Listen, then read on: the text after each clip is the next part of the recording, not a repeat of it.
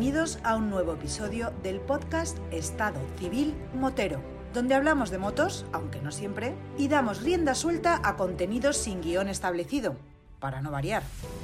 Así que ponte cómodo y disfruta de una hora de desvaríos.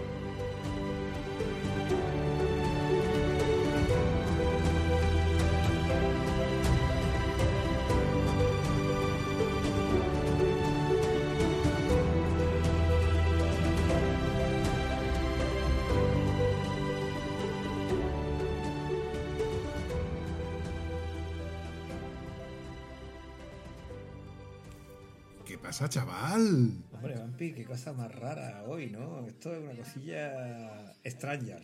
Sí. Eh, eh, no sé cómo empezar el podcast, Antonio, la verdad. Pues mira, normalmente no sabemos cómo empezarlo, cómo continuarlo y cómo terminarlo, así que no me estás descubriendo nada en absoluto, no me sorprendes. Mira, ¿sabes una cosa? Que acabo de caer en la cuenta de que la diferencia entre este episodio es que ahora no hace falta que levantes la mano para pedirme permiso para hablar. O sea, me Ah. puedes interrumpir. Qué bueno. No, Ade- no, no bueno. Además, estás viendo perfectamente en el momento que te voy a interrumpir porque dice, este no se la aguanta, no se aguanta, no puede, está silenciado más tiempo. Llevas toda la noche interrumpiéndome, Antonio. Joder, tío, que tú no conversas, tú sientas cátedra y yo cuando te veo hablar con palabras esdrújulas, yo qué sé, me revelo y tengo que suavizar la tensión. Ay,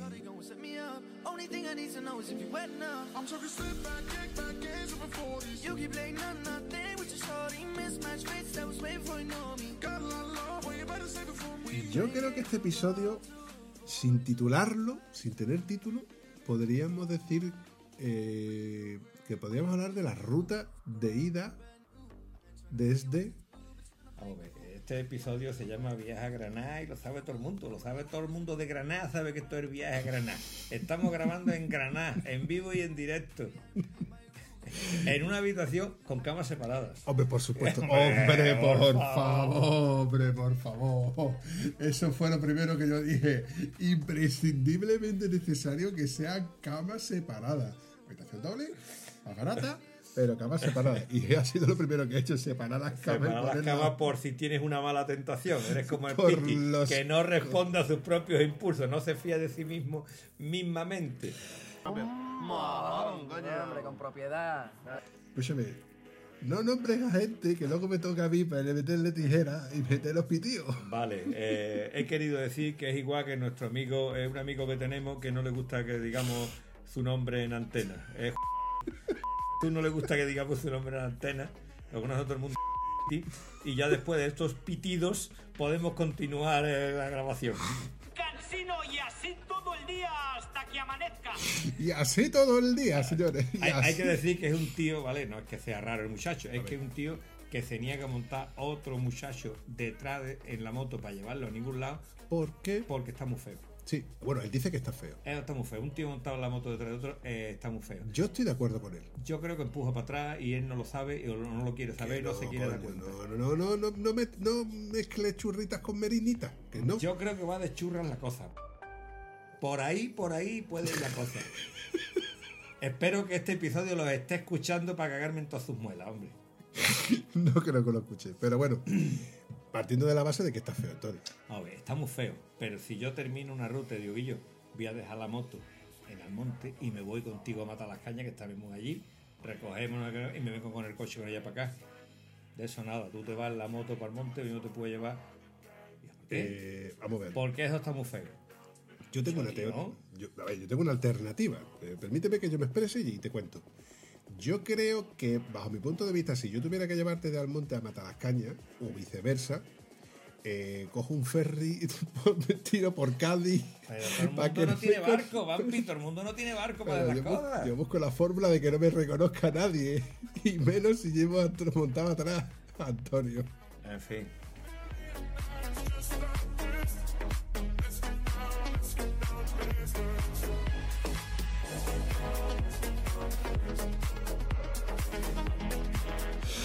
Te digo que yo me traje a José Lu desde Cáceres, cuando rompió el cardan de la Peazo de MW, y me traje a Dieguito, como salió hoy con Diego, cuando le dio el borracho, le embistió con el coche por detrás.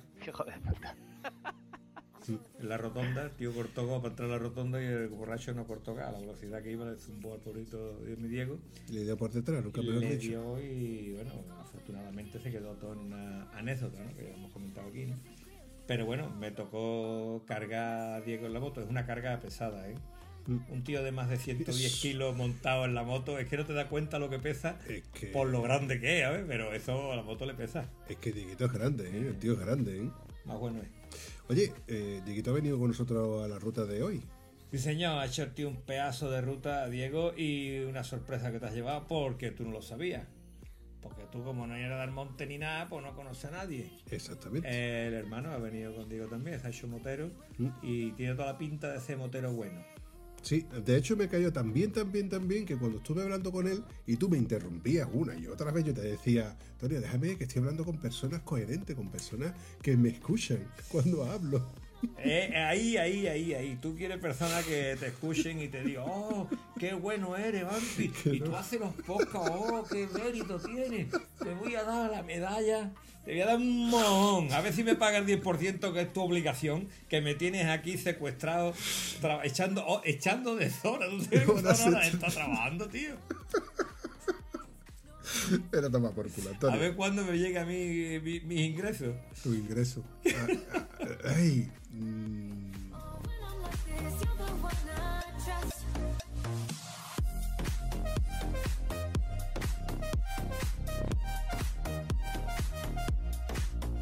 bueno, A lo mejor me han llegado los ingresos y tú no lo sabes.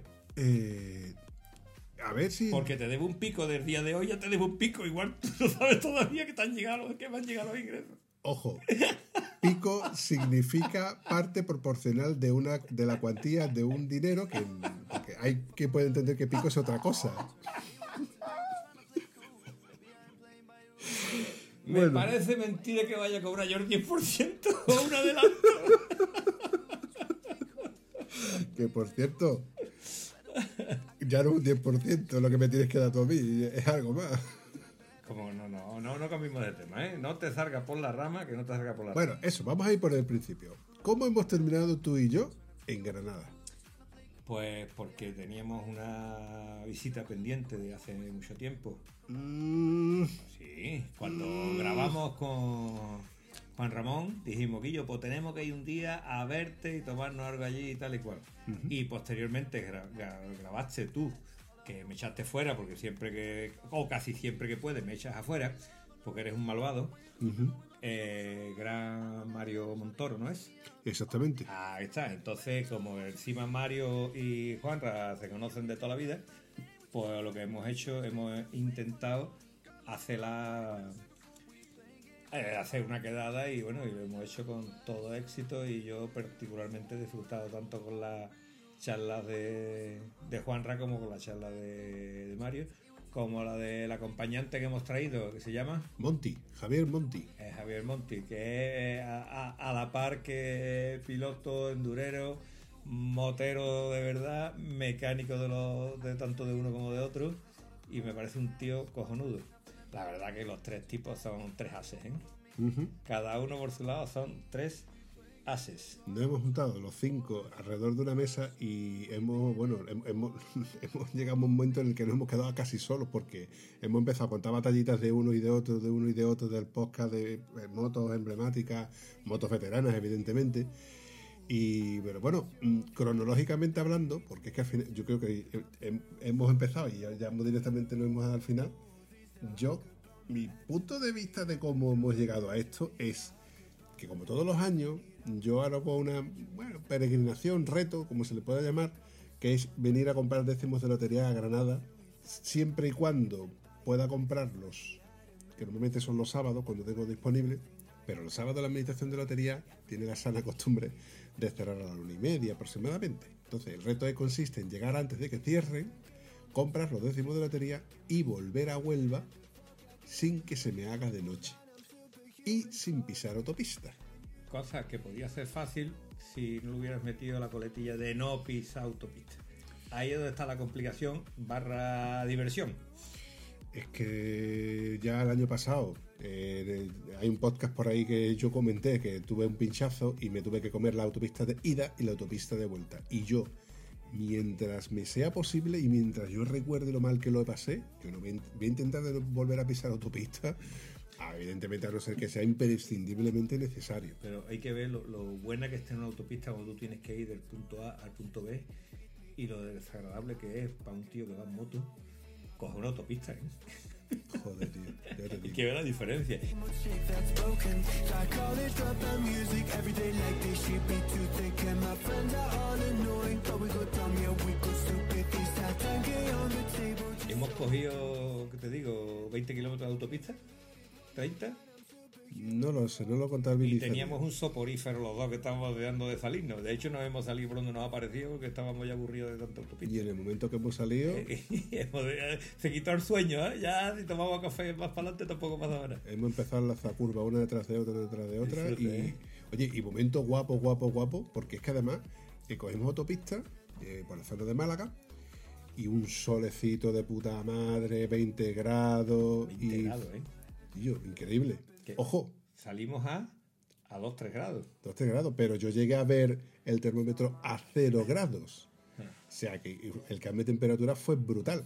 De hecho, cuando paramos a desayunar, ¿dónde paramos a desayunar? Que es que ya hemos parado varias veces. ¿Cómo se llama? Eh, lo cierto es que yo tenía más frío que un cerrojo, ¿vale? No, no, es que, es que a eso Yo voy. estaba helado de frío. Hemos parado de desayunar eh, antes de Ronda, un bar que hay allí, que es un bar, es hotel.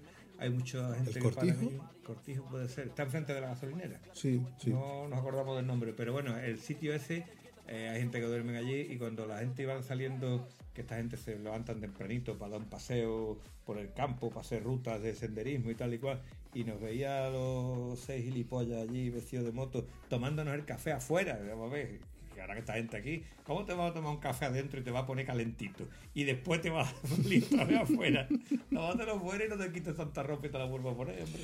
Pues antes de llegar a ese restaurante, que es emblemático para los moteros, porque entre otras cosas hay una coletilla que yo sé que yo lo, lo he comentado en otro episodio, que es que si pasa, si paras por ese restaurante, te puedes encontrar con que el vendedor de cupones Es verdad, es motero también. Viene el tío en moto, el vendedor de cupones viene en moto. Y dice, "Tú, tío, esto no va.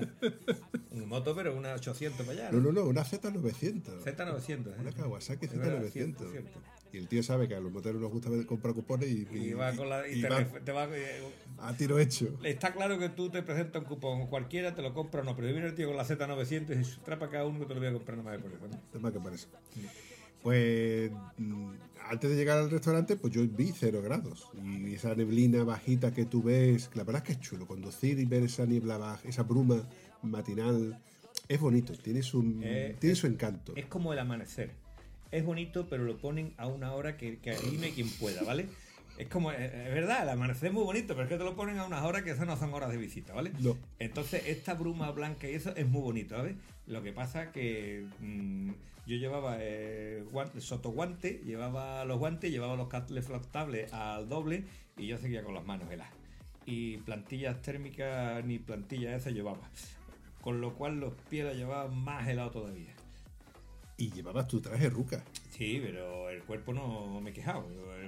A ver, con la ropa que nosotros tenemos, si te metes una capa más, una ropa térmica debajo y una estos los famosos mayos de bicicleta en medio, es muy difícil que tú pases frío para la temperatura que tenemos nosotros aquí, ¿no? Otra cosa, como decía el gran Carlos Chávez, que una cosa es pasar frío una hora y otra cosa es mantener esa temperatura durante seis horas rodando. Ahí ya no hay quien, ahí ya no, ya que la cosa cambia. Yo durante el transcurso de este, de este recorrido, hasta que ya paramos de desayunar, yo no, no hacía nada más que repetirme en mi cabeza que no estamos preparados para el frío. Tengo un traje, bueno, un traje que, que- yo normalmente no paso frío en el traje, los guantes de invierno, pero aún así yo, yo, estaba pensando, ¿cómo sería esto mismo en Asturias, Galicia, País Vasco? Porque nosotros estamos acostumbrados aquí al sur a temperaturas de, de- no por debajo de 0 grados. Y a 0 grados yo lo estaba pasando relativamente mal. Hombre, está claro que a ver, hay un montón de ropa que tú precisamente tienes una chaquetita que tiene una resistencia eléctrica, que te la he visto yo. ¿Cierto? Entonces, claro, ese tipo de ropa para el norte me imagino que será más llevadera que aquí. Aquí te la vas a poner un día como mucho, ¿no? Eh, también es verdad que ahora mismo la que está cayendo en el norte, yo dudo que haya muchas motos rodando. Porque ahora mismo hay temporal de nieve por ahí arriba. A ver, existen, do- existen dos tipos de moteros. El de sarna con gusto no pica y el de no me queda más remedio que coger la moto.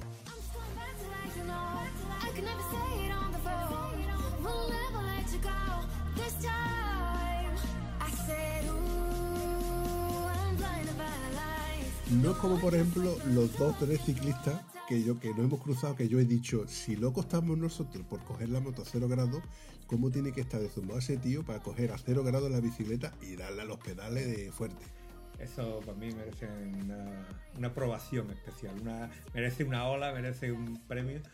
Porque yo, eh, andar a cero grado tiene mérito. Pero ese mismo tío te lo encuentras andando a 40 grados también. Sí. Y tú dices que yo, te va a 40 grados que te va a dar un telele. Por tío, coge la bicicleta cuando sea. En cambio, los chicos estos que cuando tú le dices vamos a salir en vuelta, estamos. se ofenden o tienen que coger la moto a 22 grados con 5. Porque si la cogen a 26 ya va a hacer mucho calor y su moverse puede del sofá y en su propio domicilio. Cansino, cansino, cansino y así todo el día hasta que amanezca. el cansino el cansino el cansino. Que hay mucha maricona disfrazada de motorista, hombre. Venga ya, hombre. No te plina ya. Tengo una moto, una moto para aparcarla a la puerta va. Moterillo endeble, tío, que no da para más. Que para más es moterillo endeble, en fin. Bueno, eh, después de estar nosotros con la risa que titiritando, comiéndonos esa tostadita con el cafelito calentito y charlando con una buena charla, que escuchado, que nos vámonos, que si no aquí nos dan las tantonas. Yo recuerdo la hora exactamente porque yo tenía que llamar por teléfono a la administración de lotería para preguntar a qué hora cerraban. Y eh, ellos abrían a las 9 y media. Y llamé sobre las 9 y 20 y no me lo cogieron, con lo cual tuve que llamar más adelante. Y claro, el momento es en el que los moteros se van a montar en su moto y toda la parafernalia de ponte guante, ponte casco, abrochate, ponte el chaleco y tal. Y todo el mundo de la camioneta que llegó de senderista alrededor de, de los seis moteros diciendo ¿dónde coño van estos dos gilipollas? Estos chavales. Nadie decía lo que nosotros opinamos de los ciclistas, ¿no? Qué tío con más valor, qué tío más valiente, qué punto honor, qué trabajo, qué buenos son. Ah, La gente decía, hay que estar colgado. Hay que estar colgado. O a esta gente no los quiere nadie y se van por ahí a ver si encuentran algo. Algo por el estilo. Ahora, lo llamativo que es ver las seis motos cuando arrancan, que estaban súper frías y por el tubo escape echando ese vapor que parecía que era un, casi un dos tiempos, ¿verdad? Sí, Es- sí, es. Bueno, curioso. pero también tienes que tener en cuenta que nosotros cuando estábamos desayunando estábamos afuera, Mm. para- para- en fin, más que nada para aclimatarnos a lo que nos quedaba todavía que andar por ahí. Y antes de que llegara el café parecía que estábamos fumando todos. Sí, O sea, sí, el sí. aliento de cada uno se movía, vamos, se veía perfectamente. ¿no? La anécdota, la, la- la coletilla de toda la conversación que teníamos era que todos teníamos el, el bao dentro del casco y se me había colado. Eh, a Rafa, a Rafa Rubén me decía, Ciquillo, me está chorreando el casco. Acabo de, de levant- de abrir el- la ventolera del, del modular y está chorreando del, del vapor que, o sea, perdón, de la condensación. Hay, hay que tener en cuenta que, eh, vamos, lo del concepto pillo es precisamente por eso, no es solamente cuando llueve, precisamente ahora cuando trabaja un pillo, ¿no? Porque eh, así como cuando tú echas el aliento en un cristal se condensa ahí, pues igualmente en el casco se condensa.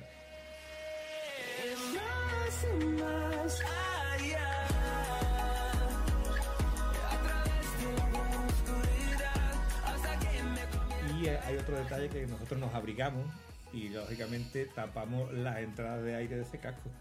Entonces, claro, el casco tiene que tener una ventilación para que no se para que no se empañe. Cuando el aire que te entra está a cero grados, pues tú procuras que tenga poca ventilación. Sí. Pero claro, eh, el pilot es bueno, pero no puede hacer milagros, y es el caso de Rafa. También la configuración del modelo de casco, que tú tenías un igual, ¿no? Un- Yo tuve uno igual y precisamente lo deseché porque en verano, para mi punto de vista, no entraba Eh, aire. eh, Rafa dice lo mismo. Eh, la verdad que el- no llega a la categoría del modelo truño de BMW, ¿vale? Pero claro, es muy, te queda demasiado cerca de, de la cara y claro, te produce más, más efectos de condensación, un casco que tenga un poquito más de, Y un casco de bonito. volumen interno. Es un Caber Turmax. Y es un casco bonito, pero ya te digo, no, no, no me lo volvería a comprar. Menos ese Yo modelo. no. Personalmente lo veía mono, pero no me ha llegado a convencer. yo yo yo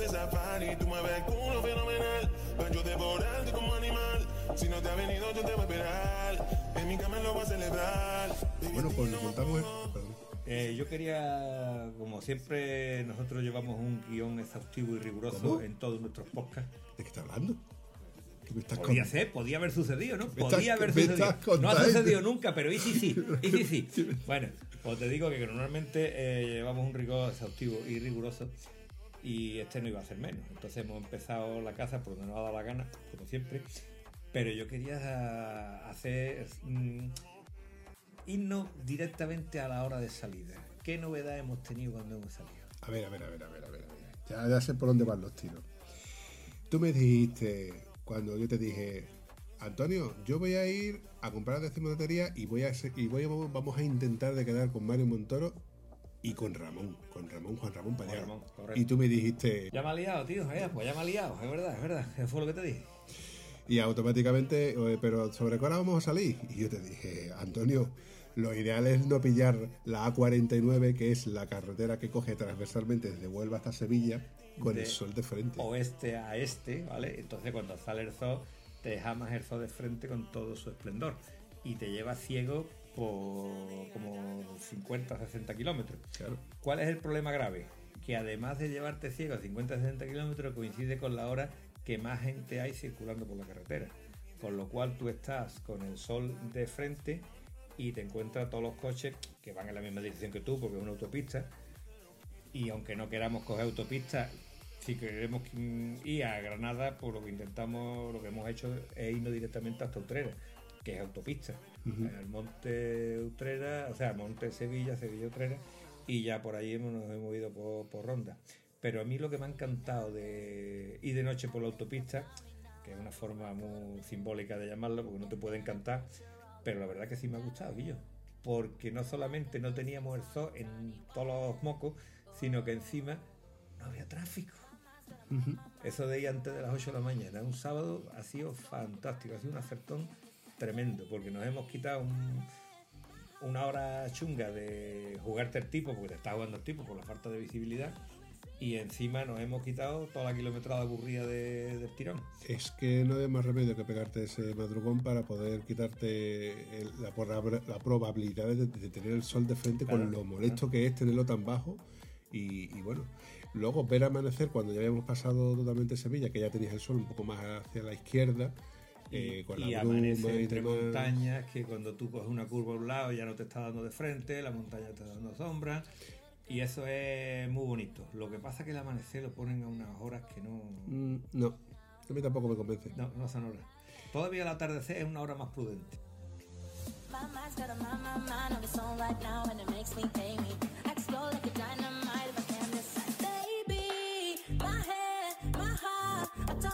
Hay que darle una mención especial a Rafa Rubin, que ha sido el que ha organizado la ruta. ¿Por qué? Porque durante todo el transcurso de por la mañana temprano no nos ha metido por curvas donde estábamos a cero grados prácticamente.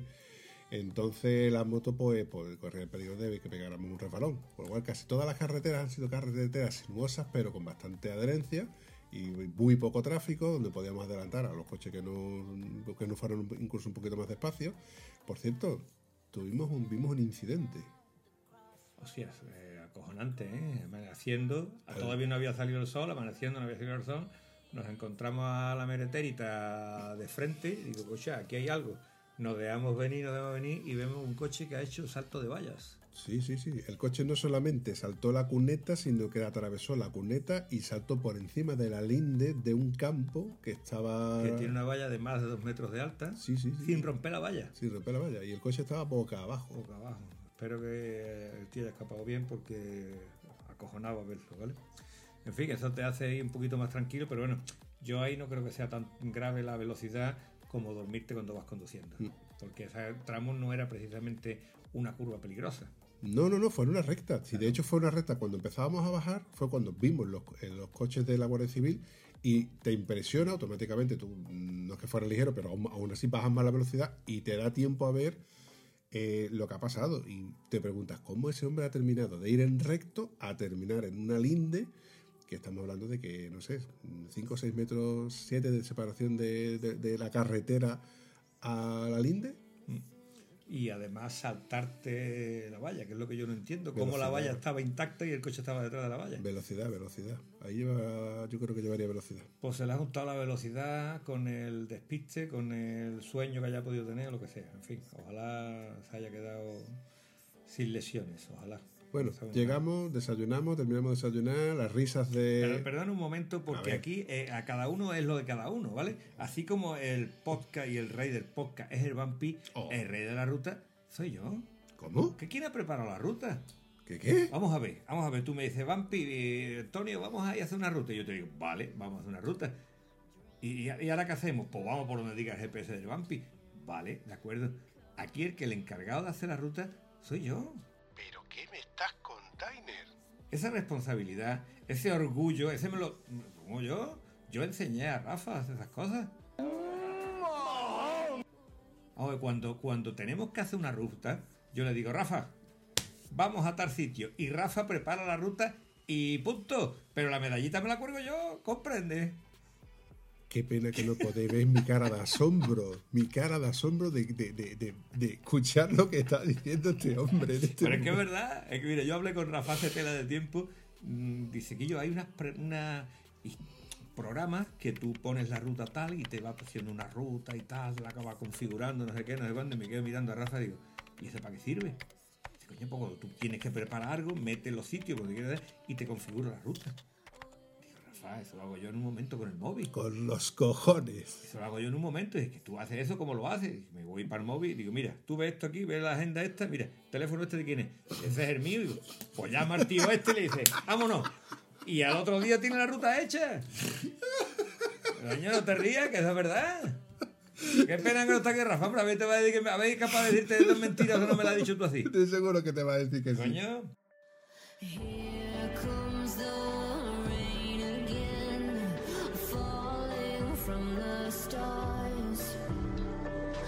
Ten en cuenta que nosotros nos hemos ido con Rafa, además creo que lo hemos comentado en algún podcast, salí un jueves y dormir en Plasencia. Y el viernes dormir en, no me acuerdo cómo se llamaba el pueblo, en Cantabria, que era la ruta la Cantabria, una ruta que había en Cantabria, muy- una Challenger de Cantabria concretamente. Y tardamos en llegar a Plasencia, creo que eran 8 horas. ¿Vale? Pero es que tardamos en llegar a Cantabria 12. Y la verdad que mucha, mucha autopista no había, ¿vale? Y vamos, la ruta era impresionante y todas las rutas estas las prepara mi Rafalito. Sí, sí, no. Si cuando a mí me llamó Rafa y me dice, oye, Pampi, ¿el plan cuál es? Digo, bueno, pues el plan es el que yo hago todos los años. Yo le digo al GPS, llévame sin pisar autopistas por, hasta Granada y vuelta. Y me dice, y me dice ¿tú ¿tú no te importa que yo prepare la ruta? Digo, no, no, no, al contrario. A mí eso de ser road líder y de ir delante el primero no, no, me, no me gusta, no, no voy cómodo. Es más, si vas tú por delante, yo, vamos, mm, te cedo el honor de ser tú el que vas por delante y yo me quedo por detrás, que me gusta ir a la cola de todo el mundo y viendo el panorama. Y así fue. Bueno, ¿sigo cronológicamente hablando o tú me Sí, tienes que por donde quiera, aquí igual, eh, da igual por donde vaya, y al final vamos a acabar tarde. Yo qué sé, igual, igual me vas a interrumpir otra vez, como llevas toda la noche interrumpiéndome. Pero que yo, que si yo te interrumpo, primero no sería yo. Eso es así, compadre. Eso sigue siendo así. Y segundo, no nos divertiríamos. Y tercero, hasta tú te ríes. Ya, pero es que tú estás aprovechando la coyuntura de que tú y yo estamos en persona, el uno delante del otro, ¿eh? para poder meterte conmigo bien. No, no te rías, Gorfo. La verdad que entre grabar por Skype y grabar en vivo y en directo es mucho más bonito interrumpirte en directo. ¿Dónde va a parar? Bonito no lo sé. Bonito no lo sé. Cuando lo edite te lo cuento. Bueno, pero seguramente tendrá menos problemas para la edición con el tema de pisar, ¿no? Porque por lo menos yo creo que con este micro salen las dos voces pisadas. Con el otro sistema tiene que hacer el número de la cabra porque se anula uno a otro, ¿no? A mí me da. A mí cada vez que yo tengo que trabajar contigo, Antonio, me da mucho trabajo. Claro, hombre, yo, yo veo que lo de la edición es lo mismo que es el mérito es mío. Es como cuando yo hago la ruta. Pero qué coño de edición, Antonio, si tengo hecho un video tutorial de cómo tienes que poner el micrófono. Pero, Vampi, ese es el mérito, ese es el mérito. Que te tengo perfectamente entrenado para explicar las cosas. Lo mismo eres capaz de montar todos los podcasts, claro. Si yo no te hubiera dado trabajo, no lo hubieras montado igual. I get lost inside my thoughts, and when I start to think, oh, the Tahoe close, it starts to end up on the bridge. Y así todo el Y día. así todo el día. Ay, Dios mío. Bueno, volviendo al, al momento guapo en el que nos montamos todos con la moto, toda la moto echando un vito vapor, vaporcito, ¿no? Que, que es que era gracioso, pero como lleva de los últimos, veía la moto echando vapor. Ya con el sol, ya a una alturita buena, dices tú, bueno, pues ya vamos a pasar menos frío. Por los cojones. Es que ten en cuenta que conforme íbamos complicando la ruta, nos íbamos metiendo más en sierras. Concretamente la primera sierra es la Sierra de las Nieves. Entonces la Sierra de las Nieves es muy complicado.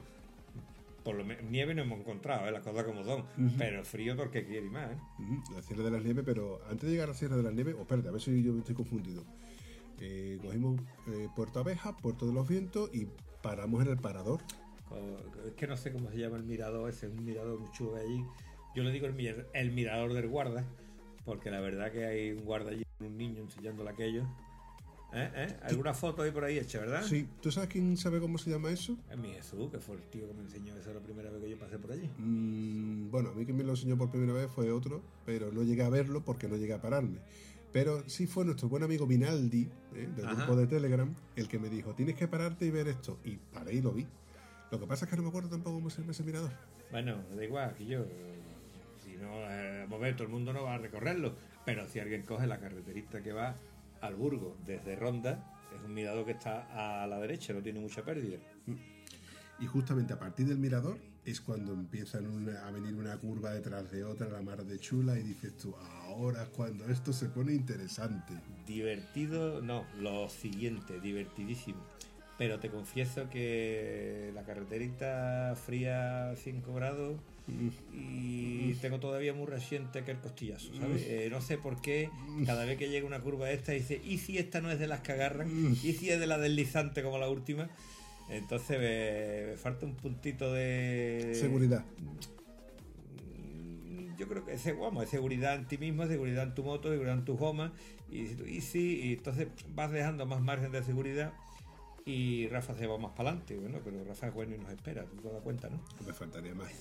Mira, es curioso como la, eh, el hecho de, de salir con, con tus amigos lo que hace es que automáticamente te crea un pequeño vínculo en el cual sabes cómo puedes ir. De, a- me vengo a referir. Rafa ya sabía que si se despegaba, lo único que tiene que hacer es que la siguiente curva esperar. Así de sencillo. Eso no lo sabe todo el mundo. A eso, por eso digo que cuando ya sabes con, muchas veces con tus amigos, con, con- quien tienes más feeling, ¿no? Con quien ya sabes tú que te puedes separar un poco porque sabes que luego te vas a recuperar. Del mismo modo que si yo sé que yo me estoy separando de ti bastante, yo sé que tú luego en, la siguiente curva o la siguiente recta me vas a esperar. Es una norma no escrita que tenemos, bueno, también es verdad que lo hemos repetido muchas veces, el tema de la seguridad, de la sociedad.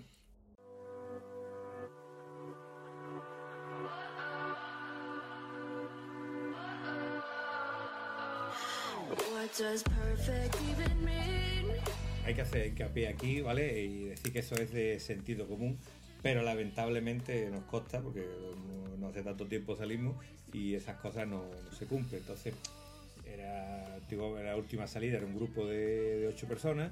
Yo me puse delante del tercero, o sea, el número 3 iba. Yo miraba por el retrovisor y veía el cuarto, pero de ahí para atrás no había ninguno. Entonces me puse el quinto, pero seguía sin ver el último. Entonces acabé poniéndome el sexto y ya ahí ya sí veía los cuatro que venía detrás y iba tirando de ellos porque iban a un ritmo un poquito más tranquilo. ¿Qué ocurre con ese tipo de, cosas? De, o sea, de forma de hacer la ruta. Pues ocurre que los cuatro que van delante van a su puta bola y se pierden. Entonces, si sabemos por dónde vamos ahí, más o menos no hay mucho problema. Pero, coño, tan difícil es pararte los cruces, dejarte venir un poco, ojo, dejarte venir cuando adelantas coche y estás viendo que los demás no te siguen. Porque si tú acabas de adelantar a un autobús y cortas bruscamente y viene otro detrás, no tiene hueco para meterse. O sea que hay que tener en cuenta la norma de seguridad mínima. Tú adelantas, sigues delante del vehículo que acabas de adelantar, dejando margen para que el que venga atrás se ponga otra vez detrás tuya. Y sobre todo esperar que se vaya agrupando la gente que van adelantando eh, cuando pueden al vehículo en cuestión y más adelante, pues una vez que tú estás viendo que estamos todos agrupados, volvemos a vagar y punto. Pero esto hacerlo con gente que sale una vez cada seis meses, pues normal que no se haga bien, ¿no?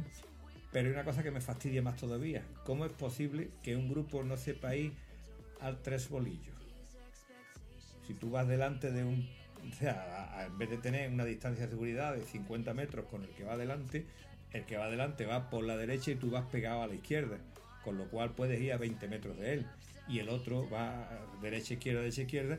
Y respetando siempre una distancia que no es tan grande como si es una distancia en línea recta, ¿no? Porque va por, mm, ¿cómo se dice?, trazadas distintas, ¿no?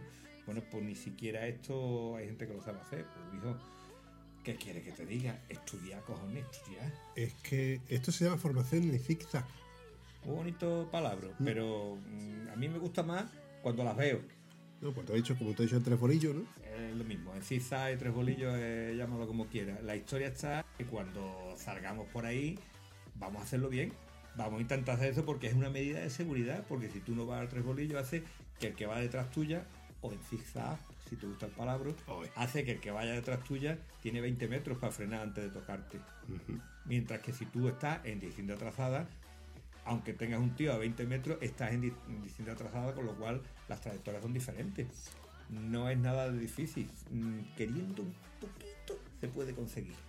En momentos así, Antonio, echo de menos al señor Polo Escribilla.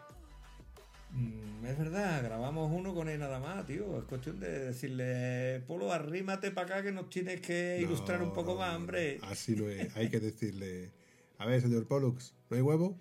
A que no hay huevo de grabar otro podcast. Yo prefiero decirle a que no hay huevo de grabar un directo. Venga, di el sitio y la hora que nos vamos a grabar donde sea.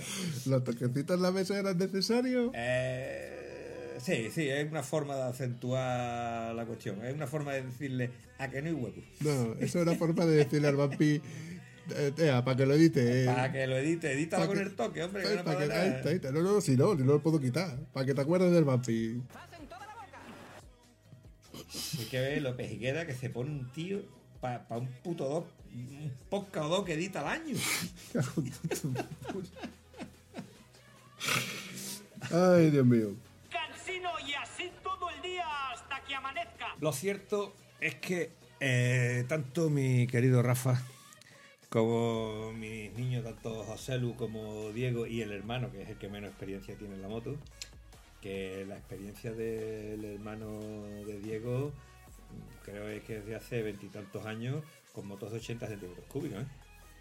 ¿eh? Fíjate el cambio que ha dado Diego de tener una 80 a tener una 1200 y venir con nosotros prácticamente sin tenernos que parar a esperarlo y sobre todo con una corrección como es mi Diego, que es un, mi Diego, mi Juan Jesús, ¿no? que es un artista tío. Sí, sí, sí. Es un artista. la- Tiene una cosa buena además, tanto Diego como Juan Jesús, que escuchan Estado Civil Motero desde hace tela de tiempo.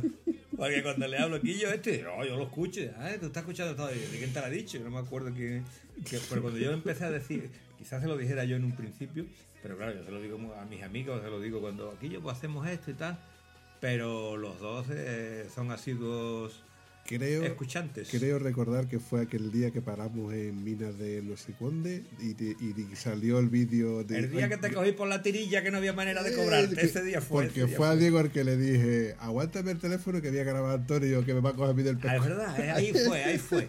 Que fue Diego el que, el que nos grabó la, la escena esa de esa lucha Mi tan 10%, cruenta. papi, mi 10%, dígalo un mojón.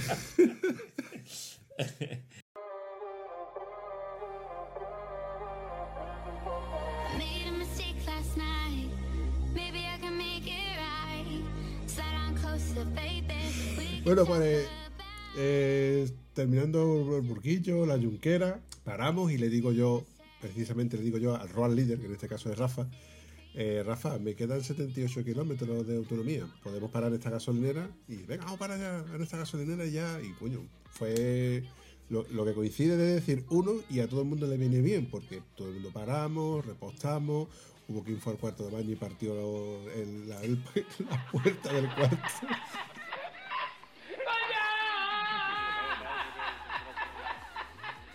que estoy tan fuerte, ¿vale? Estoy, tan macho, tan fuerte, que toqué el pomo y salió volando, tío.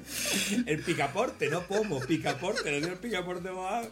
Y aquello hizo, menos mal que no hizo nada más, clan, clan, clan, no se enteró nadie, ¿eh? No, como que no se enteró nadie. Pregúntale a Diego. Lo volví a coger, lo enchufé en el cuadradillo, que es lo que tenía partido, esto es, ¿sabes? Una calamina. Lo enchufé en el cuadradillo y abrió, y gracias a que abrió yo pude terminar la faena, porque si no hubiera terminado la faena en cualquier esquinita. Puntazo fue porque todo esto yo estaba hablando con Diego y le digo, y le digo a Antonio que vaya a cagar cuarto baño. Y en ese momento le pegas el jalón al pomo, bueno, perdón, al picaporte, al tirador, Tarta. y se cae al suelo, que lo tienes que recoger del suelo porque voy a poner en su sitio. Y ya empezamos los dos un poco como a, a reírnos. Pero acto seguido, sin darse cuenta, el hermano va a hacer lo mismo. le pasó lo Y mismo. le pasó lo mismo. y que estaba, tenía medio cuadradillo partido, es normal, todo el que lo toque. Eso era como cuando en el colegio había un búcaro y rompían el asa del búcaro y lo dejaban caer ahí. El primero inocente es culpable, ¿vale? Pues el primero que toca el picaporte, pues bueno, pasa igual. Acto seguido yo no me pude resistir, Antonio, y me tuve que ir corriendo a la puerta del cuarto de baño que tú estabas cagando. Y tú eras que estaba llamando. Llamando, no, yo estaba porreando como si... Bueno, yo me estaba imaginando que por cada porrazo que yo le metía a la puerta, el mojón no iba para arriba y para adentro, para adentro y para afuera, para arriba y para abajo, haciendo... Vale, eh, eh, no, te- no sufras por mí porque yo salí pipido y cacado de casa. Así que lo que tenía que hacer eran asuntos como es, asuntos menores y no tenía yo problema ninguno. De hecho, me estaba lavando las manos cuando tú estabas pegando, aporreándome la A mí me puerta. da igual. En mi mente, en, En mi mente... tu mente tú estabas estropeándome, ¿cómo dice?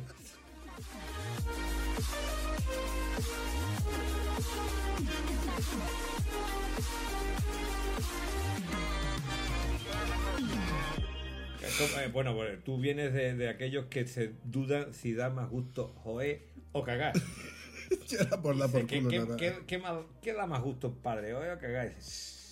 Yo creo que cagar. Hombre, por Dios, padre, cagar va a dar gusto. ¿eh? Siempre, mira, da casi el mismo gusto. Y después tira la cisterna y no tiene que abrazar, bate y decirle, ay, que te quiero, que te quiero. Ha terminado, ya ha terminado, eh, al carajo. Y por otro lado es más fácil cagar todos los días. Es mucho más frecuente, ¿vale? Es como la Navidad también, ¿eh? Es como la Navidad, es mucho más frecuente una cosa que la otra. Es más probable, es más probable. Por muy estreñido que tú estés, es más probable. Bueno, vamos a dejar, vamos a cambiar la escatología por la ruta motera. Sos perverso y asqueroso, amigo. Sí. Y bueno, ya, ya hay actos seguidos. eh, de hecho, mm, en una de esas paradas, no, no, no, no, fue te paraste tú porque ya empezó a hacer calor. Y me dijiste, me voy a quitarme los sotoguantes. Eso de calor lo tienes tú que explicar un poquito, ¿vale? Que empezó a hacer calor, ¿qué quiere decir? Que dejó de hacer tanto frío como para tú decir, voy a quitarme los sotoguantes. Ah, voy, a- voy a explicar esto para que. Vale, porque en la ruta que hice con mi amigo Goro, Celu y alguno más a Cantabria, a Cantabria no, a la Rioja Alavesa, que fue una pasada de bonita que toda la zona aquella. Para mí es nueva entera, porque yo, yo había pisado una vez de refilón y la verdad que me encantó. Pero bueno, lo que te quiero decir es que nos llovió fuerte y flojo un día. Y lo que yo descubrí es que si te pones los guantes de la gasolinera, esto que te ponen para reposar, te ponen los guantes de plástico finito, encima del guante tuyo, chorreando, porque el guante estaba ya chorreando, hay dos cosas. Una de ellas es que, bueno, por supuesto, no te, moja- no te mojas la mano, que es lo más, lo más importante, pero lo segundo es que con el calefactable la mano no se te muere de frío. Llegas con las manos vivas, vivas, no con la mano que la estás tocando y no sabes si es tuya o de otro.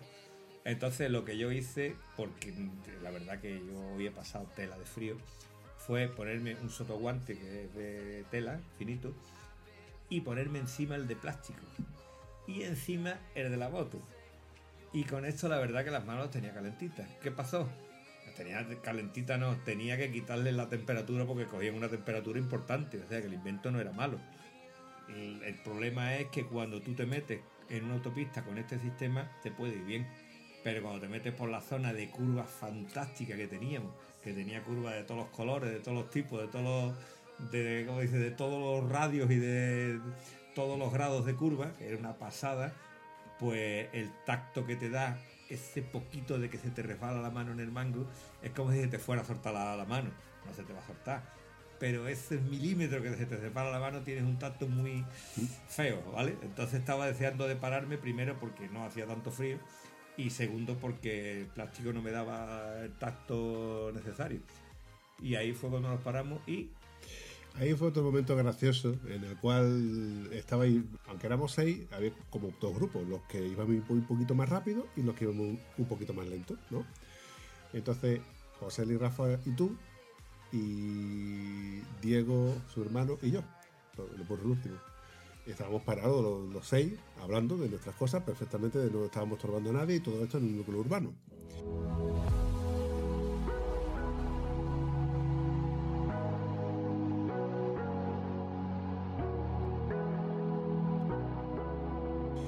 Y claro, la anécdota mía es, me estoy acordando ahora mismo de ese episodio en el que Alex Garrido comentaba, junto con, con- su compañero de eso de que como intentéis de intercomunicaros, os, os garantizo de que quedáis a las 7 de la mañana para que intentando son las 11 de la mañana y no conseguís intercomunicaros. no te has puesto, no te has comunicado encima de esto.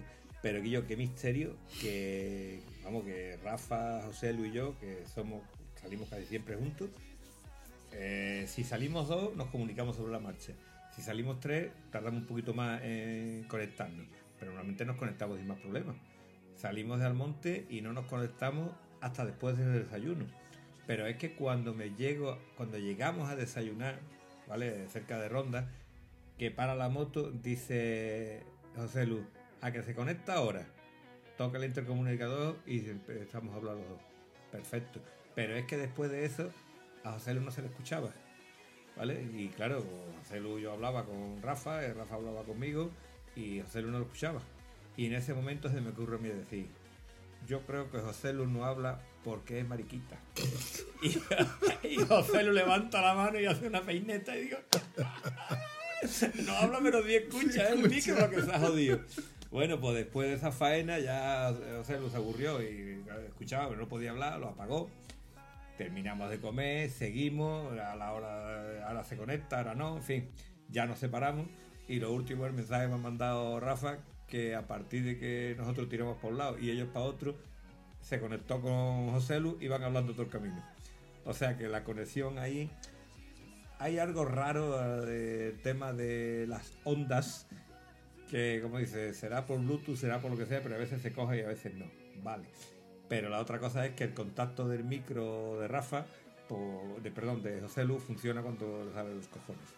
Así que ahora lo difícil es encontrar una avería cuando no está averiado. Cuando está averiado ya sabes el cable que falla, pero mientras que está bien va a ser más complicado que la encuentre. En fin, otra El, tarea. el tema de los intercomunicadores es algo que es un expediente X en toda Sí, regla. sí, ¿eh? sí, sí. Increíble.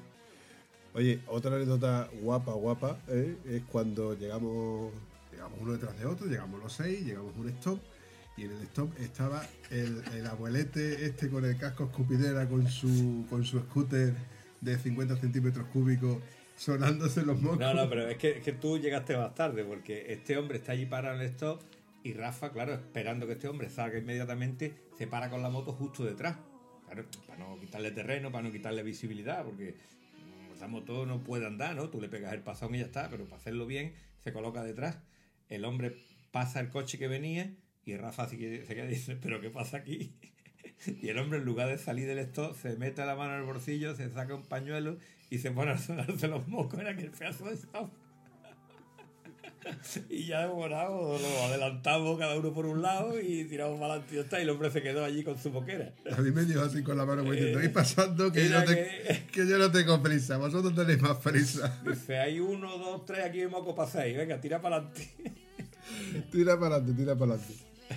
Y ya ahí llegamos a la carretera de. ¿Cómo se llama? El Car. Torbiscón. No, Torbiscón, Carbascón. Carratraca, chaval. Carratraca. Carretera de Carratraca, que es una carretera que me encantó.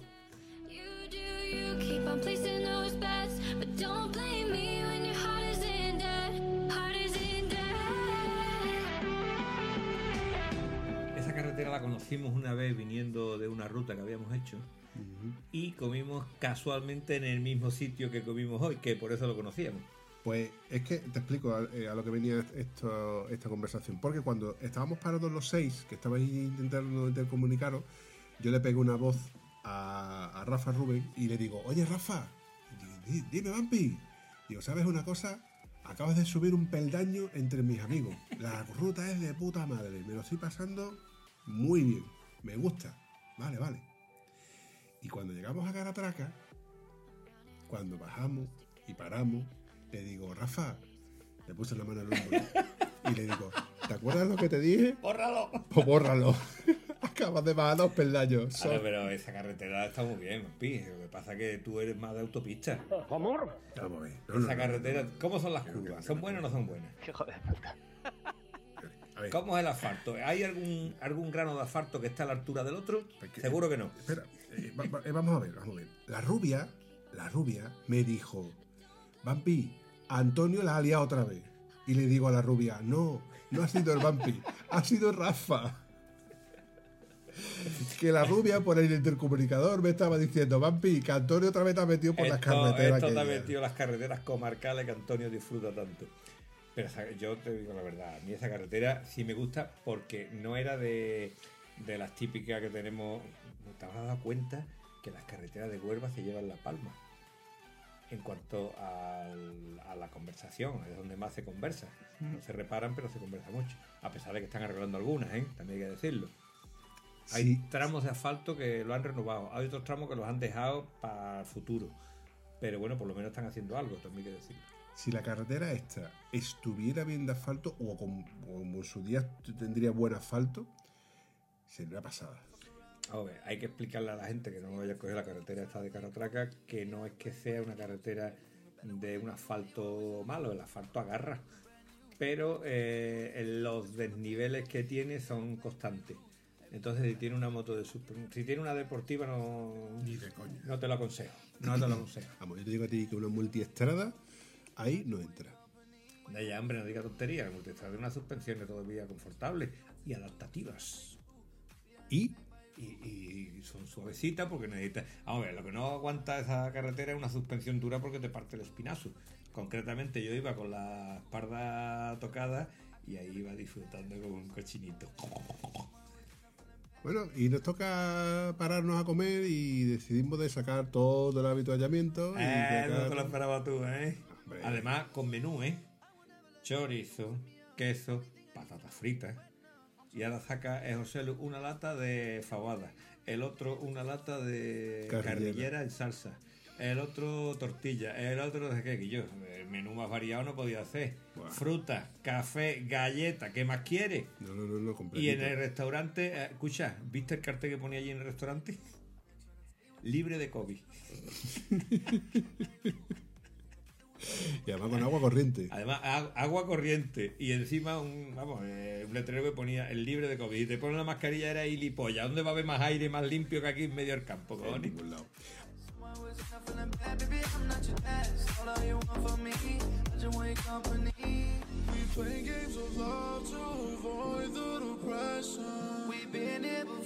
Además, una cosa muy chula fue pues, después de que recogimos todos los bártulos, que la, la bolsa basura con la basura, todo, todo, todo recogido. Venga, vale, nos montamos en las motos y decidimos de que no- al poco nos íbamos a separar porque ya nosotros seguíamos para Granada y ellos se tenían que volver. Pues fue salir de la curva y ese pedazo de paisaje que, veí- que vimos a, a mano izquierda, perdón, a mano derecha. ¿Te acuerdas, Antonio? Sierra Nevada, ¿no? Ya prácticamente eso es Sierra Nevada. Claro, las montañas Sierra, Sierra Nevada, como su propio nombre indica y con su nieve ahí, porque Sierra Nevada también se ve en el verano y ves apenas un poquito blanco en algún, alguna cresta, pero ya se ve algo más bonito, ¿no? Muy bonito, muy bonito. Y has dicho una cosa muy bien. Eh, bueno, has dicho que tiene un chorrito de agua, que es verdad, que aquello tiene un chorro de agua eh, limpia. Manantial. No sé, sí, un manantial que va por ahí, tiene una poza y el, sobra, el rebosadero va por un chorrito, que es donde aprovechamos y lavamos los chismes, porque de esos cacharros, ese chorro va después a un arroyuelo que hay ahí al lado. El, el excedente de agua, me imagino que ese agua llegará, llegará hasta el pueblo. Pero hay una cosa que has dicho muy bien, terminamos de comer y recogimos lo que, lo que llevábamos. Hombre, por favor. Hombre, pero macho, esto hay que decirlo siempre, tío, por favor, cuando vaya a comer un sitio, si vaya a comer en el campo, me cachis en la más, tío, de verdad. Si no lo dejas un poquito más limpio de como estaba, eh, es para darte un peñascazo, un ladrillazo en la espalda. Sí.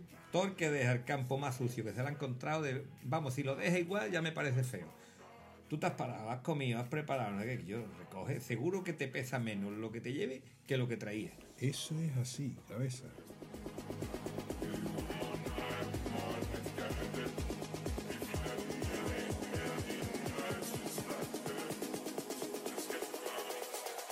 Pero vamos a sentar las bases. A partir de ahora, el que haga algo así, un ladrillazo en la espalda. Sin, sin espardera. A la espalda me la. Sin chaleco nomás. Sin chaleco a ir ni nada. ¡Flaca! Te coge el pico como si te coge plano, ¿eh? Allá no dejas más mierda en el campo, yo de puta. Bueno, llegamos a la gasolinera del pueblo, que no recuerdo era el mismo nombre del pueblo, y nos toca despedirnos. Y nos toca, Vampi. Y claro, Rafa me dice, Vampi, la ruta que yo te marqué, si tú coges por los pueblos que te he dicho, vas a coger una ruta muy chula, muy tal, muy cual.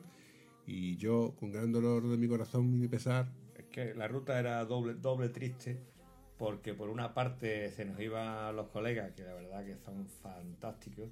Ve como si se puede llevar un grupo de seis y, seguir bien, ¿eh? ¿Lo ve? ¿Lo ve? Vale. Y la otra parte era que, bueno, mm, teníamos que sacrificar lo que nos gusta para hacer lo que tenemos que hacer, que es para estar aquí a la hora que teníamos que llegar a, a Granada, pues teníamos que sacrificar y quitarnos los kilómetros que nos vamos a meter mañana. ¿Eh? hoy no. Mañana. Eh, vamos, si no lo hemos cogido a la ida, los cogemos a la vuelta y ya está, no hay problema.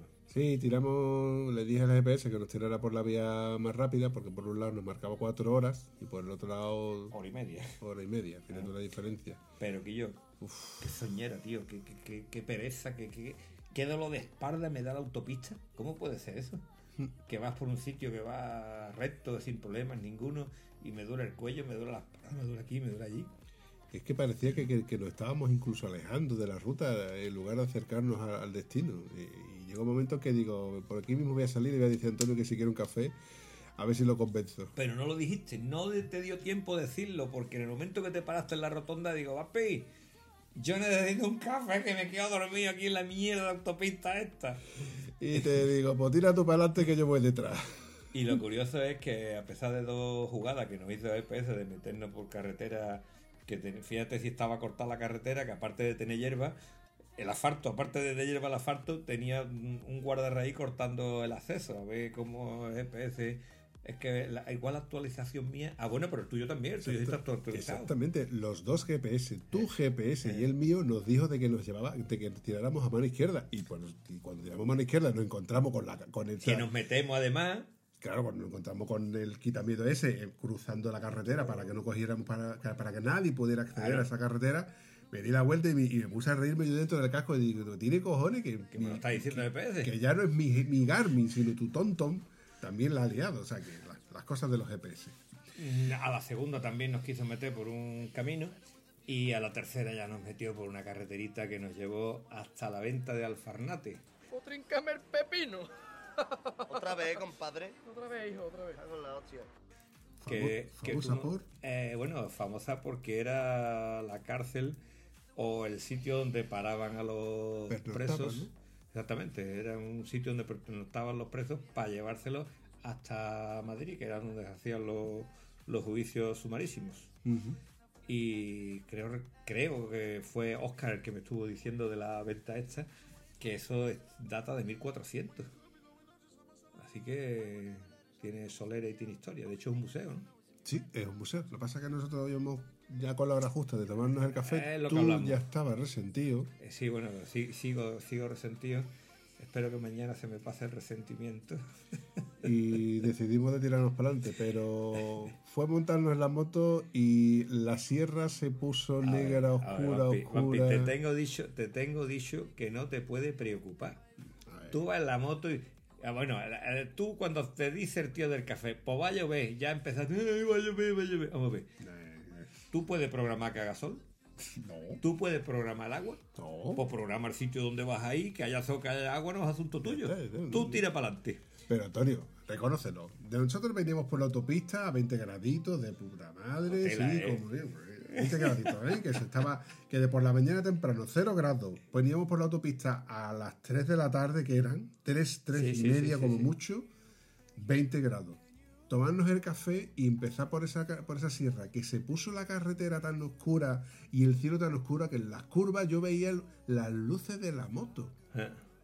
El faro estaba iluminando la carretera como si fuera Sí, pero casi estamos de hablando noche. de que eran las 3 y algo y la penumbra que había con la nube que estaba en lo alto, con un poquito de niebla que no llegaba de niebla, era como realmente como si fuera a las 6 de la tarde. Y bajar el termómetro a 7 grados. Y 4 y pico también bajó. Sí, sí, también. Eh. Más adelante bajó. Porque de hecho yo iba andando y yo decía, cachis, eh, no me debería haber quitado los guantes. Menos mal que no me quité una capa que me iba a quitar una capa de la chaqueta. Para que veas tú lo, lo cambiante que fue el día de estar con los calefactables a tope, de quitar los calefactables, de poner otra vez los calefactables al uno, después ponerlos al dos porque volvió a hacer un montón de frío. Y cuando estábamos comiendo hacía mucho viento, lo que pasa es que estábamos resguardados en aquella ladera, pero que hemos tenido frío, mm, sol, mm, temperatura agradable, desagradable, viento, niebla desde por la mañana, esa brumita graciosa.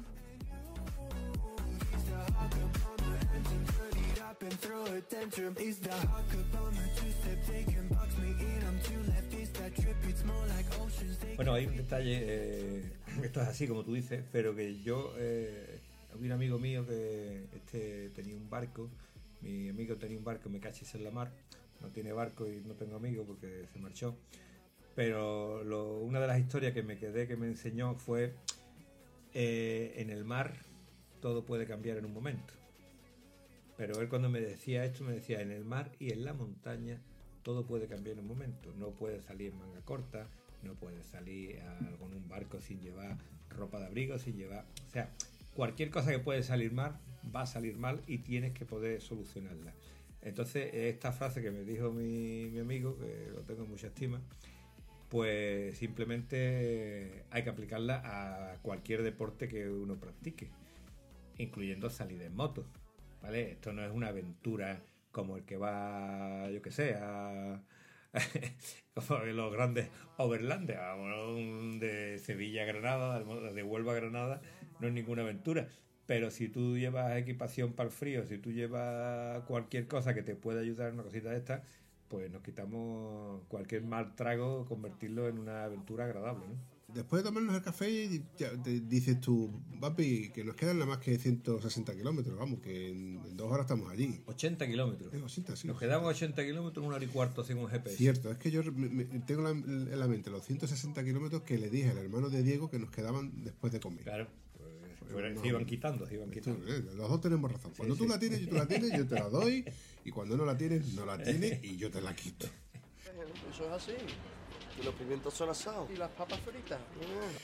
Eh, Santa Rita Rita, Lo que se da no se quita. Pues, pues eso, ya tenemos claro de que vamos a llegar pronto. Así que cuando llegamos al destino, automáticamente yo llamé a Mario Montoro y le digo, oye, que hemos llegado al destino, que vamos a ducharnos, vamos a hacer el check-in y demás.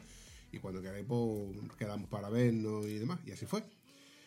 Descansamos, nos vienen a recoger y qué alegría ver a- al grande Juan de, de- Juan, Juan Ramón. al gran Juan Ramón, a Mario Montoro y por fin nos debo a presentar a Monty. Monty, Javier Monty. Que la verdad que cada uno es su talla, pero qué grandes tipos, qué buenos tipos, ¿eh? Maravilla, tío. A mí es Juan Ramón cuando habla, tío, de verdad se me cae la baba porque es como ver a Superman en la Tierra hablando como si fuera un tío normal y corriente. Es que él se cree que es normal. es que lo, lo- lo estuvimos comentando, que tú le cuentas a cualquier tío que, que un tío de...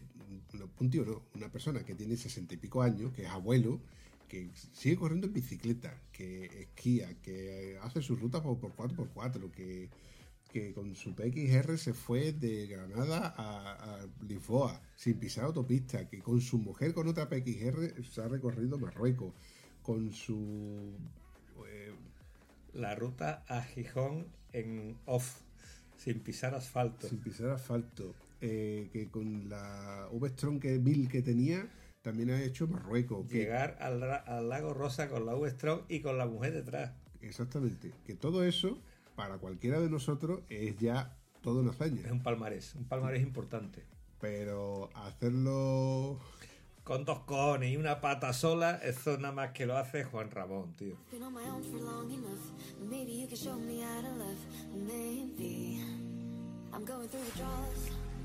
Me how to love. Maybe I'm going through the drawers. You don't even have to do too much. You can turn me on with just a touch. Me cago en la leche, de verdad. Yo cada vez que lo veo, cuando veo a la gente preocupada por esto, por lo otro, ahí lo tiene, me cago en la leche. Si, si es querer, querer es poder, me cago en la mar, no hay más. Y cuando grabamos aquel episodio que nos cuenta toda esta historia, estaba recién, recién convaleciente de que se había roto la única pierna que le quedaba, que se la había roto. Se paró en un semáforo, se le fue el scooter, le pilló el pie.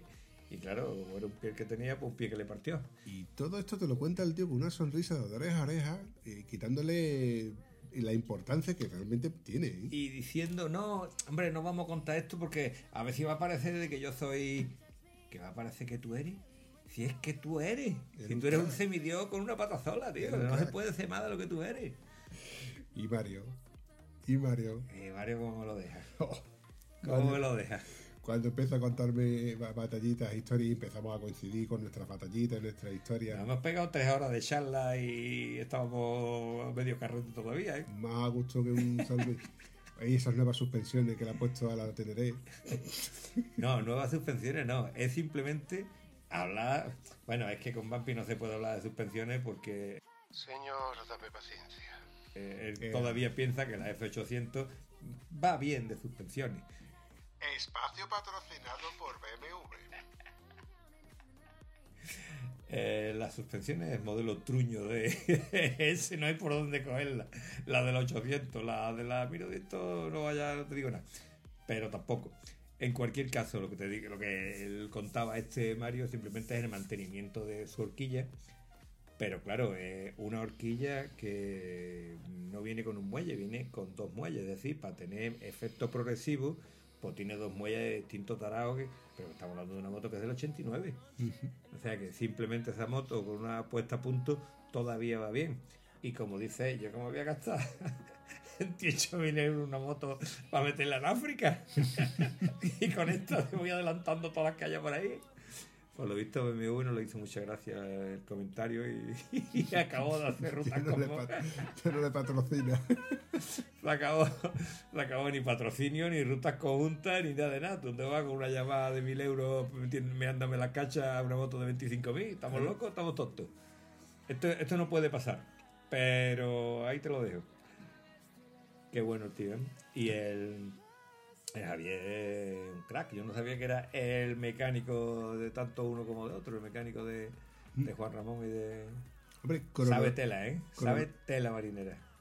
cronológicamente hablando, eh, ellos dos se conocen gracias a que llevaban las motos al mismo taller, al taller de Monty.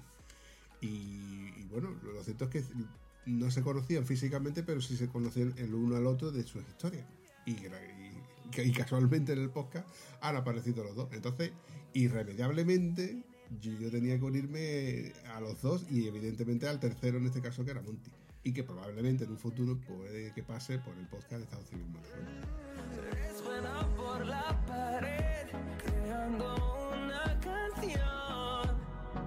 No quiero perder el ritmo. Y más y Bueno, pues chaval, después del buen rato que hemos pasado con ellos y demás, yo creo que toca descansar porque mañana nos queda una ruta de vuelta. A ver qué tal se nos da. Una ruta de vuelta en la que vamos a disfrutar. De lo lindo. Ah. si mi espalda me deja, claro. Pero esto, lo- esto no lo vamos a dejar para este episodio, lo vamos a dejar para otro episodio. ¿Te parece, Antonio? Eh, la ruta de vuelta, La ruta de vuelta. claro, hombre, no puede contar lo que no ha pasado, ¿no? Es que no somos futurólogos.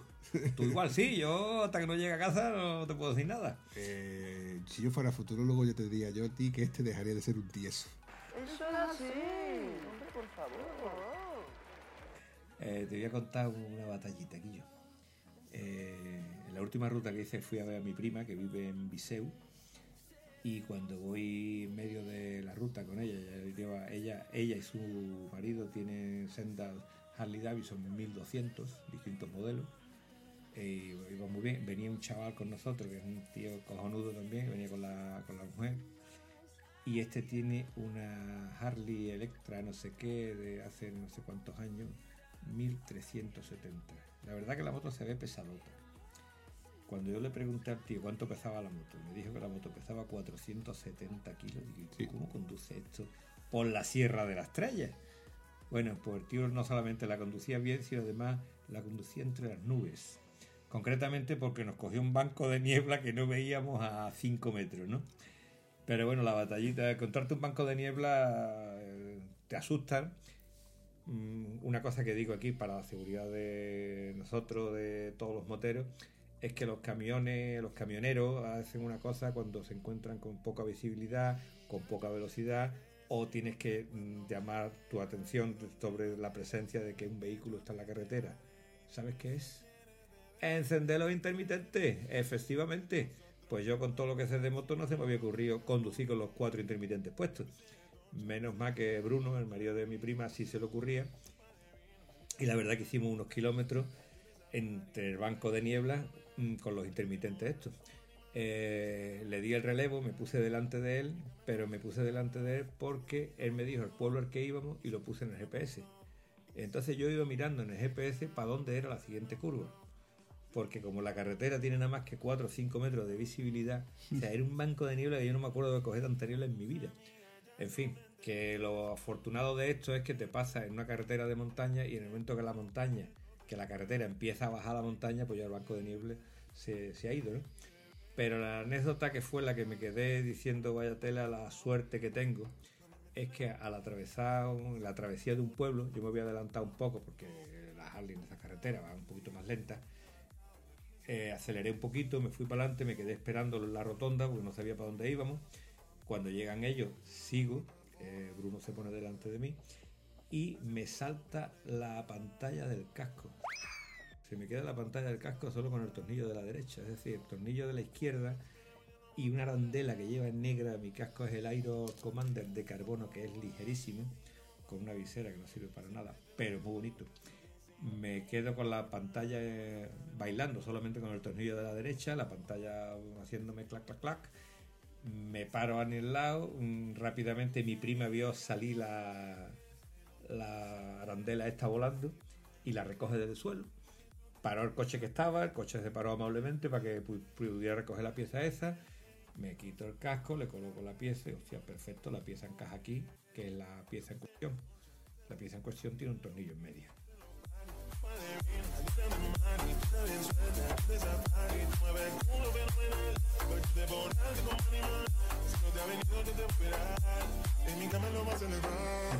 ¿Dónde ha caído el tornillo? Me cachis en la mar. Porque claro, podía haber caído en la ruta, podía haber caído en el pueblo, podía haber caído en la travesía esta que estamos haciendo. Y ellos se pusieron a mirar entre adoquines, el su- aquello suelo todo adoquines. Y bueno, yo empecé a buscar al lado de la moto. Digo, bueno, por aquí, por aquí no puede estar. El caso que dice, bueno, si te has quedado con la pantalla, que nada más que te queda un punto y además estás en invierno, pues sellas la pantalla con cinta americana por arriba, por abajo y por el lado, y yo creo que eso no se va a mover hasta que tú llegues a casa. Al fin y al cabo estamos en invierno y tampoco es como en un verano, ¿no? Que eh, te puede morir de calor. Y cuando me pongo a sacar de mi moto, tú sabes que yo tengo unas arfojas muy chulas en la moto, que aparte de chulas son muy prácticas, que llevo herramientas y casi todo lo que me puedo, que puedo necesitar, que más de un... lo- también es verdad que lo pongo después de haberlo necesitado, ¿vale? Ya, ya, ya. Pero más de una vez me ha, me ha hecho un- una ayuda importante. Pues saco cinta americana, que aconsejo a todo el mundo que lleve un rollo de cinta americana en la moto. Cinta americana, unos alambres, un puñado de brillo y unos alicates y algunas cosillas te quitas de en medio, ¿eh? Escúchame, Maquiver con menos ha hecho más cosas, ¿eh? Sí, pero también, también un amigo mío dice que para qué quiere herramientas si él nada más que sabe llevar la moto al taller y no sabe apretar un tornillo. bueno, también con un poquito de idea se pueden hacer cositas. El caso fue que cuando tengo la cinta americana en la mano, con la alforja esta abierta y todo eso, me quedo mirando la pata de cabra y la pata de cabra me estaba señalando el tornillo que se había caído. ¿Cómo? El tornillo que se cayó de la pantalla, supongo que se me caería en cualquier pliegue de la ropa y al bajarme de la moto se cayó al suelo. Entonces, eh, una ruta que podía haber sido un poquito descafeinada porque te tenía que ponerte cinta americana sosteniendo de la pantalla, pues tuve la pedazo de suerte de colocarla y seguir ru- ru- rulando como si nada pasara. Suerte, ¿eh? Ha sido suerte, ¿eh? Hombre, y una pedazo de anécdota que tienes para recordar durante mucho tiempo. Potra, eso es potra. Y preparar con cinta americana no está mal, pero no necesitarla está mucho mejor. Hombre, eso es como el bote ese que tengo yo antipichazo. Eh, ahí está, ahí tiene el bota chip. ¿Sirve para quitar un pinchado? No, pero lo llevo, De ahí, por si acaso. por si acaso. Bueno, En bueno fin. chavalote, yo creo que va siendo hora de ir finiquitando este episodio. ¿Qué te ha parecido? Eh, Quillo, yo de verdad.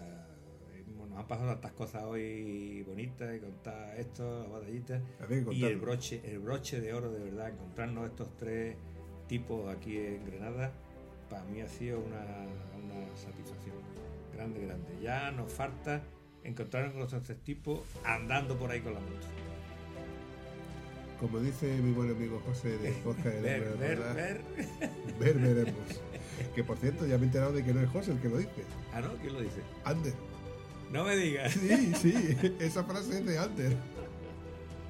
El bueno de nuestro amigo Ander. Dice, Bueno. ver, veremos. Pues yo te voy a decir una cosa, yo no soy muy dado de utilizar frases de los demás, pero sí soy dado de utilizar mis propias frases.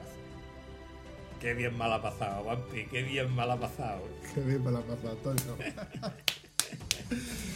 Un abrazo, campeón. Venga, Guillo, pero escúchame, eh, ese abrazo, eh, tú para allá y yo para acá, ¿vale? Hombre, por favor. Ah, eh, es que no vayamos a confundirnos. Que corra la ira, Antonio. No ronques esta noche que te echo agua por encima, ya te lo he dicho. Tú ponte tapones para los oídos y punto. Nos vemos, chavales. No te soporto siempre de mal humor, Vampi. Hasta luego. Que me deje. Ay. Si te ha gustado el episodio, no dudes ni olvides comentarlo en cualquiera de las plataformas donde puedes encontrar el podcast. Nos hace mucha ilusión y nos ayuda a seguir creando contenido. Bueno, a mí no, que soy una voz, al vampi.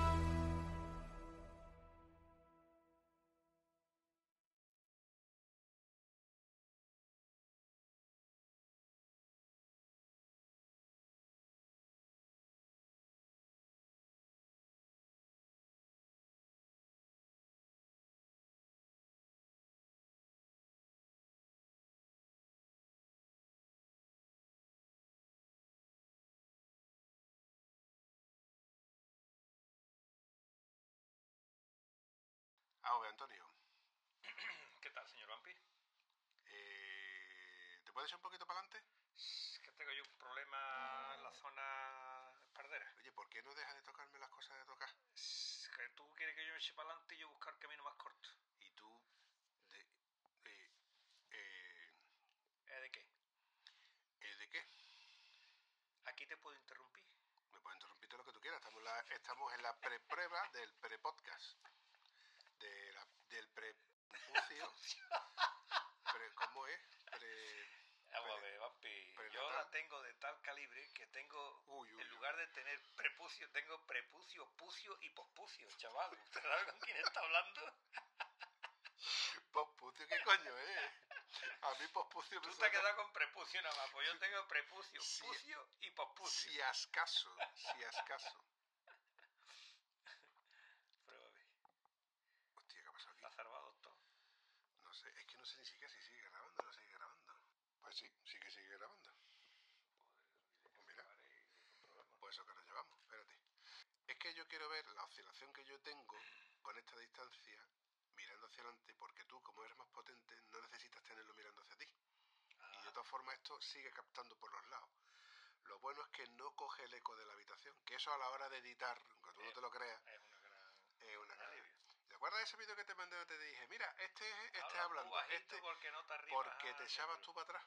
entonces el micrófono lo tenías tú muy separado y ese micrófono que yo te he regalado es para que tú lo Ya entonces a, a esta distancia. más cerca. A esta distancia lo tienes que tener. Y además, como siempre te he dicho, con las, mirando hacia las le- las letras. Ya eso lo hemos conseguido ya, lo de las letras lo hemos aprendido. Lo que no hemos aprendido es tener la distancia óptima, porque cuando me muevo para allá, para acá, la pierdo. Se te olvida. Ya lo que me falta es ponerme como el secretario de la tómbola de otro perrito piloto, que tiene un soporte con el micro en palmo del canal. pero no te hace falta, coño, tampoco hace falta que te pongas si ahí. me muevo por el cuarto y siendo y te vendo este perrito piloto, pues cuestión ¿Qué de... te gusta moverte a ti por, por los, por los, por los, por, por todos lados? Corre, corre. Corramos el estúpido Borra, velo. borra. Eh, corta y pega, vampi, corta y pega. De, eh, Que no sirva esto ni para fardo siquiera. vale. Eh, Vamos a probar si eso funciona tal cual o si, a ver, o si no. está grabando. Llevamos 3 minutos 9 segundos, 10 segundos grabando. Vale. Se supone que esto va bien. Para y comprueba si la oscilación es la que te gusta. Eh, Por si necesito acercarme más, necesito separarme más, tú necesitas estar más lejos. Mira, o sea, hace lo que sea. lo que pasa es que tú no lo ves. Tú estás viendo ahora mismo cuando yo hablo lo que hace. Sí. Está bien porque el diagrama que tiene es lo suficientemente ancho como para que mi torrente sea alto. Tu torrente hoy, como estamos los dos el uno al lado del otro, no estamos hablando tan alto como otras veces, como Sí. ¡Ampi! Entonces, yo ahora que estoy hablando suena a una velocidad, a un margen inferior tuyo. Un la pelín inferior al mío. pregunta es, ¿te, Mira, te grito? ¿Me cago en? No hace falta, pero seguro que en algún momento ¿Te cojo por la tirilla y te zamarreo? tampoco hace falta que, que haga eso. Más que nada para que eso vaya a la frecuencia óptima. Eh, ¿Frecuencia? ¿Esa palabra ha salido de ti? Es que estoy viendo que eso va oscilando de ahí para un para acá y un para allá. Pues si eso en una frecuencia a la raya óptima. Porque a mí eso me recuerda a un chismógrafo. ¿A, ¿Algún qué? Chismógrafo. ¿Esa palabra es tuya? Chismógrafo siempre el que cuenta los chismes en el pueblo. Ah, bueno. contando los chismes de que dice fulano que dijo. Estoy viendo que no tienes léxico ninguno. Lo que ¿eh? viene siendo... No me estudias nada, ¿eh? En un pueblo siempre veo chismógrafo. Hay más chismógrafas que chismógrafos, pero chismógrafos también los hay. A ver, lo que viene siendo Radio Patio. Eh, correcto, correcto. Son los que en plan... Esto es así, cabeza. Esto es así.